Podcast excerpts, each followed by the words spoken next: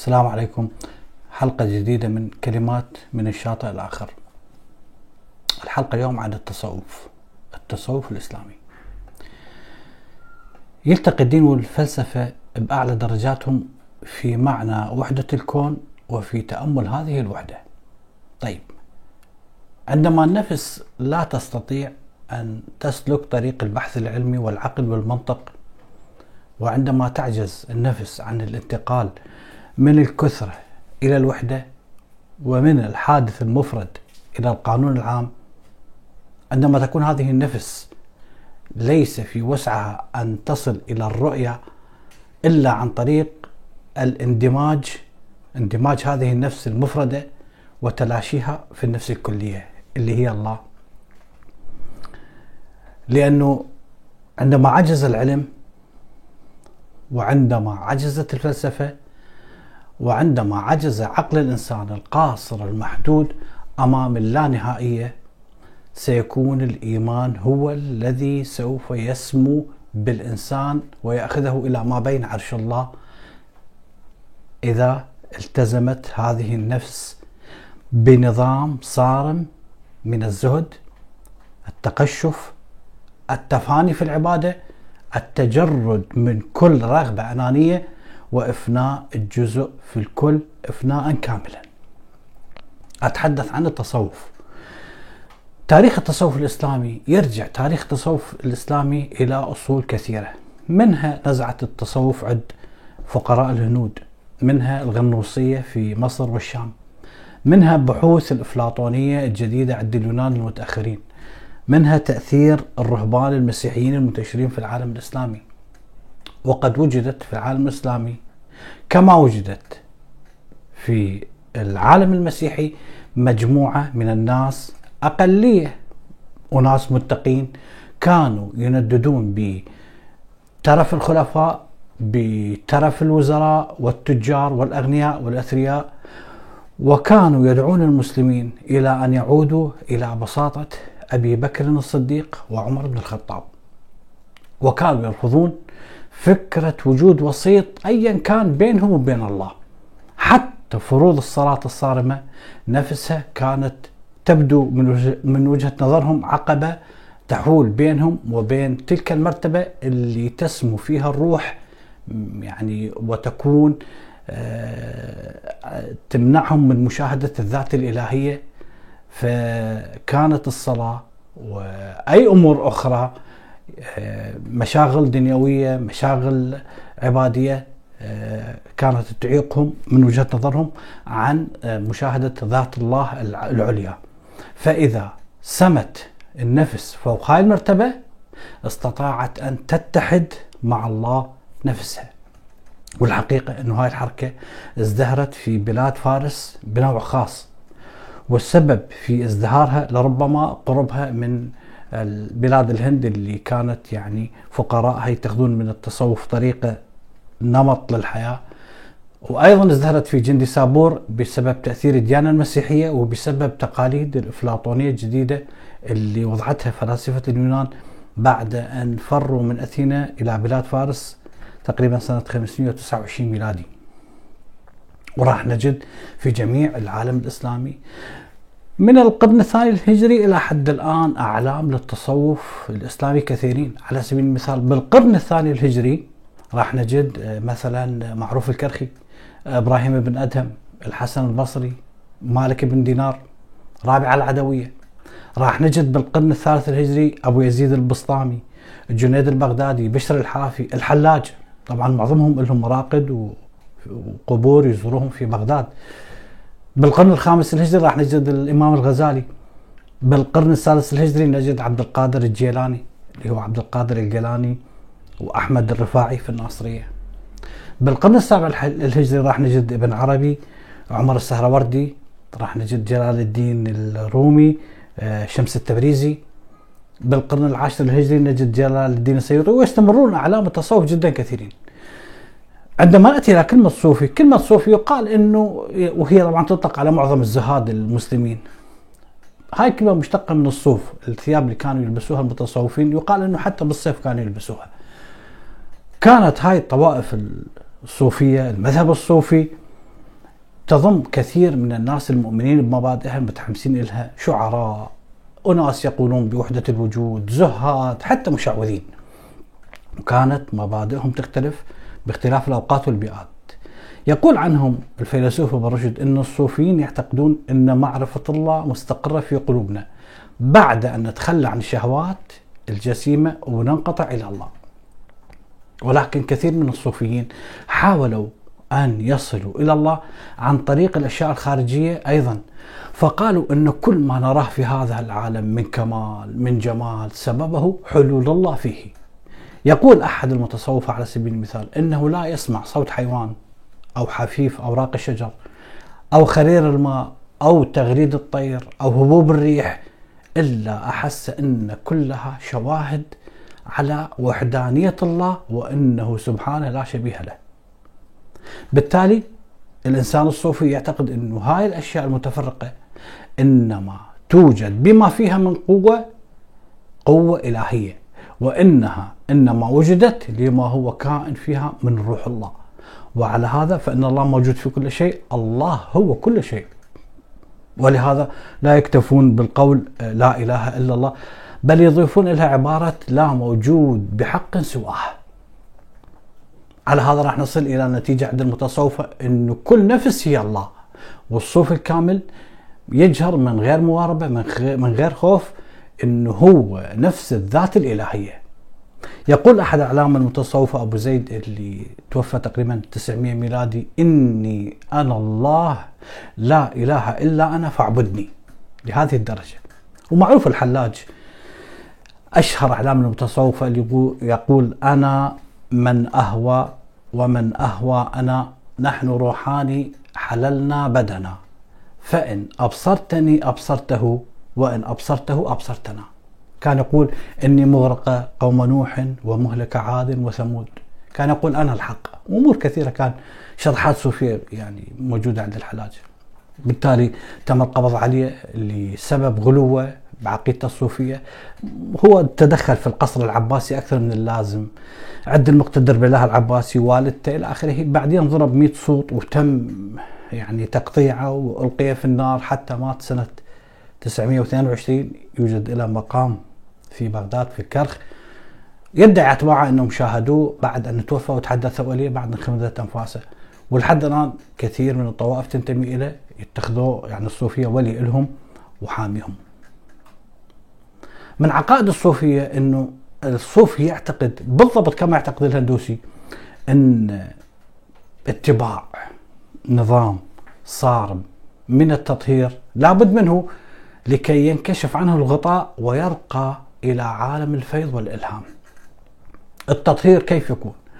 التطهير تطهير النفس يكون بضروب من التفاني في الطاعات التأمل النظر التدبر الصلاة طاعة المريض أستاذة الصوفي أو معلمة يعني عندهم عبارة يقول أنه المريض يجب أن يتبع أو يطيع معلمة أين يكون بين يدي معلمة كما يكون الميت بين يدي مغسلة اللي يغسله عندهم التجرد الكامل أيضا من جميع الشهوات البدنية بما فيها التجرد من شهوة النجاة على سبيل المثال. وبالتالي الاتحاد الصوفي مع الله. الصوفي الكامل يعني يحب الله لذاته. لا رغبة في ثواب ولا خوفا من عقاب. وفي ذلك يقول أح يقول أحد أعلام المتصوفة اللي هو أبو القاسم يقول إن المعطي خير من العطية. الصوفي عادة يتخذ هذا النظام وسيلة اللي هو تعذيب النفس آه، اللي هو الابتعاد عن الشهوات حتى يصل بها إلى معرفة الأشياء معرفة حقيقية. ومنهم من يتخذها نهج يرتفع به درجة من الكرامة تجعل له لهذا الصوفي سلطان حتى على الطبيعة. لكنه بشكل عام يكاد يكون يعني على الدوام سبيل إلى الاتحاد مع ذات الله ومن فنيت نفسه حسب ما يقولون. فناء تاما. في هذا الاتحاد راح يسمى عند الصوفية الإنسان الكامل. يعتقد الصوفية والمتصوفة أن من وصل إلى هاي المرتبة راح يكون إنسان فوق القانون فوق كل القوانين غير ملزم حتى بإداء فريضة الحج على سبيل المثال. ويعني يقول أحد المتصوفة أن كل العيون تتجه إلى الكعبة أما عيوننا فتتجه نحو الحبيب لحد الآن الصوفية يعيشون حالهم حال بقية الناس. هذا الكلام إلى حد منتصف القرن 11 ميلادي. كانوا يعني يعيشون مع أسرهم مع أبنائهم يتزوجون وكانوا يرون أن العزوبية يعني فد شيء غير أخلاقي تقريبا بل أن الإنسان سيكون ذات قيمة أكبر عند زواجه. في ذلك يقول أحد أحلام الصوفية أبو سعيد أن الولي الحقيقي يسير بين الناس يأكل وينام معهم يشتري ويبيع في الأسواق ويتزوج يشترك مع الناس في مجالسهم ولا ينسى الله لحظة واحدة. لكن راح نشوف هؤلاء الصوفية ذاك الوقت يعني يمتازون عن الناس الآخرين ببساطة معيشتهم وبتقواهم وبخشوعهم. كانوا يعني من حين إلى حين يجتمعون مع أحد الأولياء الصالحين الأتقياء أو يجتمعون على شكل جماعات من أجل الصلاة ومن أجل دعوة متبادلة إلى التقوى إلى الصلاح. هنا راح يظهر عندهم شيء جديد اسمه مجالس الذكر اللي هي بدأت تقريبا بالقرن العاشر الميلادي. مجالس الذكر عند الصوفية اللي أصبح لها شأن عظيم عند المتصوفة المتأخرين واللي منهم عدد قليل اعتزلوا العالم بهاي المجالس وعذبوا أنفسهم. كان الزهد في ذلك الوقت في نظر عامة الناس شيء يعني يجد صعوبة وكان حتى يلقى بعض المقاومة. من أعلام الصوفية المبتدئين رابعة العدوية. بقتها كثروا الأولياء اللي ينتمون إلى مذهب الصوفية اللي كانوا في بداية الإسلام لم يكن لهم وجود أبدا. من أوائل الصوفية تقريبا امرأة هي اللي هي رابعة العدوية اللي هي من أهل البصرة اللي مواليد 717 وتوفت سنة 802 تقريبا. هاي بالبداية كانت جارية بشبابها اشتري اشتراها أحد الأسياد. لكن هذا السيد اعتقها لوجه الله عندما رآها في أحد المرات تصلي وعلى يعني رأسها هالة من نور أبت رابعة العدوية أن تتزوج طيلة حياتها عاشت عيشة الزهد وأنكرت الذات وتفعل الخيرات. سئلت في إحدى المرات هل تكرهين الشيطان؟ فأجابت إن حبي لله قد منعني من الاشتغال بكراهية الشيطان. وعندها مناجات جدا رائعة تروى عنها. هاي المناجات الصوفية إلهي إن كنت عبدتك خوف النار خوفا من النار فاحرقني بالنار. أو طمعا في الجنة فحرمها علي. وإن كنت لا أعبدك إلا من أجلك فلا تحرمني من مشاهدة وجهك. إلهي كل ما قدرته لي من خير في هذه الدنيا أعطه لأعدائك. وكل ما قدرته لي في الجنة امنحه لأصدقائك لأني لا أسعى إلا إليك. علم من أعلام الصوفية آخر هو أبو سعيد بن أبي الخير. هذا من مواليد 967 وتوفى سنة 1047 كان معاصر للفيلسوف ابن سينا ولد بخراسان واتصل بابن سينا ويقال عنه إنه كان يقول إنه كل ما يراه ابن سينا يعرفه هو. بالبداية لم يكن له علاقة بالدين أو بالتقوى والخشوع كان يعني مولع بالأدب البذيء ويقول عن نفسه أنه حفظ 30 ألف بيت شعر من أشعار الجاهلية. لكن لما صار عمره 26 سنة سمع في أحد الأيام ابن سينا في أحد المجالس يعني وهو يقرأ طلابه آية قرآنية قل الله ثم ذرهم في خوضهم يلعبون. هاي الآية القرآنية راح تحدث ردة فعل عنيفة في حياة وكيان وتاريخ هذا أبو سعيد. يقول أبو سعيد أنه ما كان يسمع هاي الآية القرآنية حتى انفتح في قلبه باب الإيمان وكأنما انتزع هو من نفسه. على أثرها جمع جميع كتبه وأحرقها. ثم آوى إلى ركن من البيت وجلس به سبع سنين يذكر فيها الله فقط. كان تكرار لفظ الجلالة عند الصوفية من الأمور المحببة إلى الفناء الفناء في ذات الله. يقصدون به يعني انتقال الصوفي عن نفسه في حال وجده. أبو سعيد زاد على هذا عدة أسباب وأمور من الزهد. لم يلبس إلا قميص واحد يعني المقصود دشداشة قميص واحد طيلة حياته. لم يتكلم إلا عند ضرورة. لم يذق طعام إلا وقت الغروب. لم يكن طعامه إلا كسرة خبز. لم يرقد في فراش أبدا. وحفر حفرة في الجدار. حفرة يعني تقريبا على طوله وعلى عرضه. كثيرا ما كان يحبس نفسه بها وكان يضع يديه على أذانه. حتى لا يسمع كلام الآخرين. كان يسد يعني اذانه حتى ما يسمع الصوت من الخارج.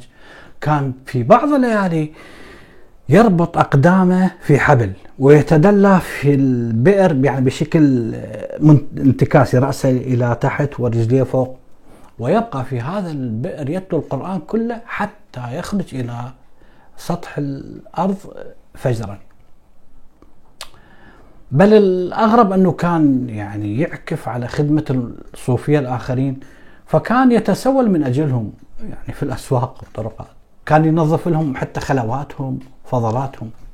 والحقيقة أنا شخصيا يعني أجد هذا الشيء يعني إذا ما أريد أطعن بهذا المذهب المحترم جدا يعني الآية القرآنية تقول ولله العزه ولرسوله وللمؤمنين فأنت عندما تتسول وعندما تنظف خلواتهم يعني أعتقد أن هذا بمهانة تتناقض مع العزة الموجودة بالقرآن الكريم. المهم مو هذا موضوعنا.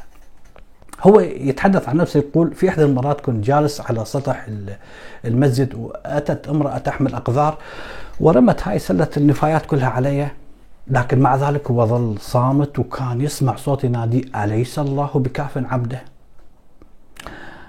لكن لما بلغ الأربعين من عمره وصل إلى مرتبة الإشراف الكامل وبدأ يخطب في الناس.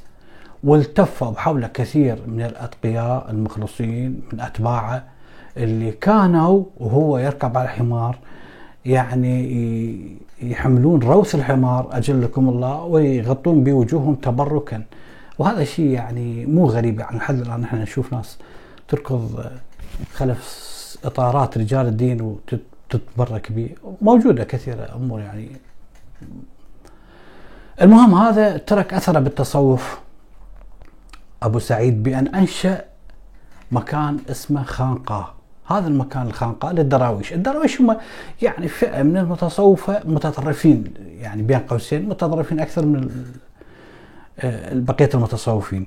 فهذا الخانقاه هو مكان يعني ملحق بالمسجد لكن إلى ترتيباته وإلى قواعده يعني فد نموذج آه، خاص بالمتصوفة اللي فيما بعد ربما هو اللي نفسه راح يتحول إلى تكية.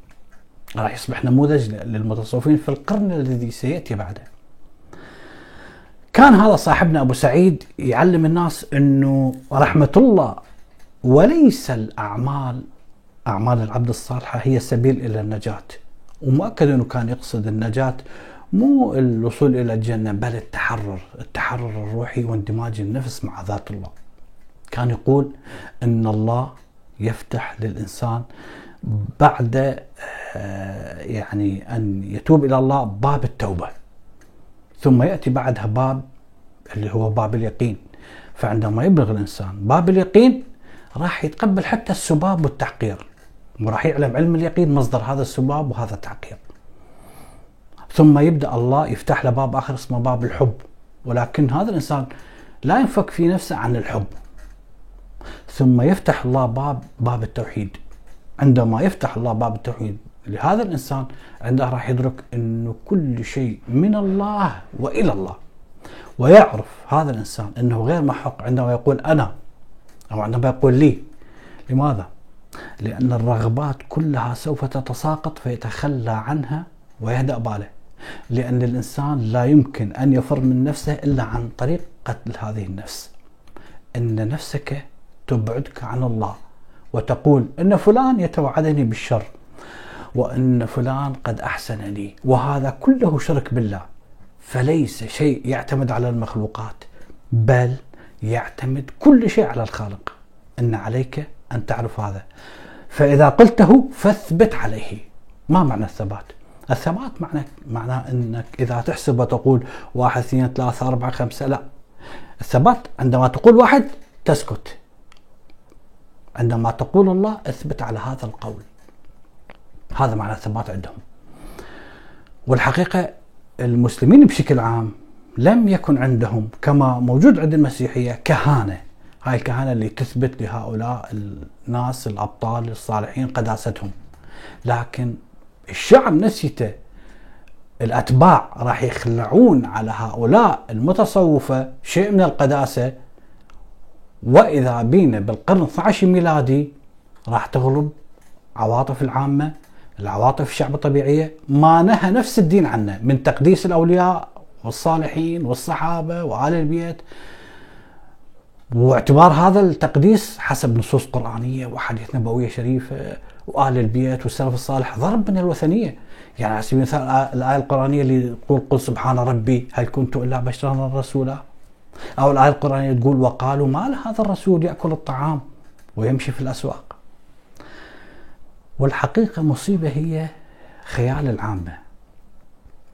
العوام عندما يجتمع خيالهم على شيء كارثة راح يسووا لك هاي الأولياء ينسبوا لهم قوى خارقة للطبيعة فيقولون أنهم قد كشف لهم عن عينهم الغطاء فأصبحوا يرون ما لا يراه عامة الناس يقرؤون الأفكار يتبادلون حتى الخواطر والمشاعر مع الناس. بل إنهم يبالغون في مقدرتهم فيقولون إن في وسعهم أن يبتلعوا النار والزجاج كما نرى في بعض أعمال الدراويش اللي ما لها علاقة بالدين موجودة حتى عند البوذية وحتى عند اللادينيين. يأكلون الزجاج والنار دون أن يصيبهم أي أذى. وبالإمكان أن يمشون على النيران من غير أن يحترقوا بها بل يمشون على الماء ويطيرون بالهواء ويجتازون مسافات كبيرة جدا بلمح البصر يروي أبو سعيد حالات من قراءة الأفكار يعني من الغرابة لكنها موجودة لحد الآن إحنا نعيشها والناس يتداولوها عن أناس يعني يعيشون إلى جنبنا آه، يرون عنهم حالات من الإعجاز.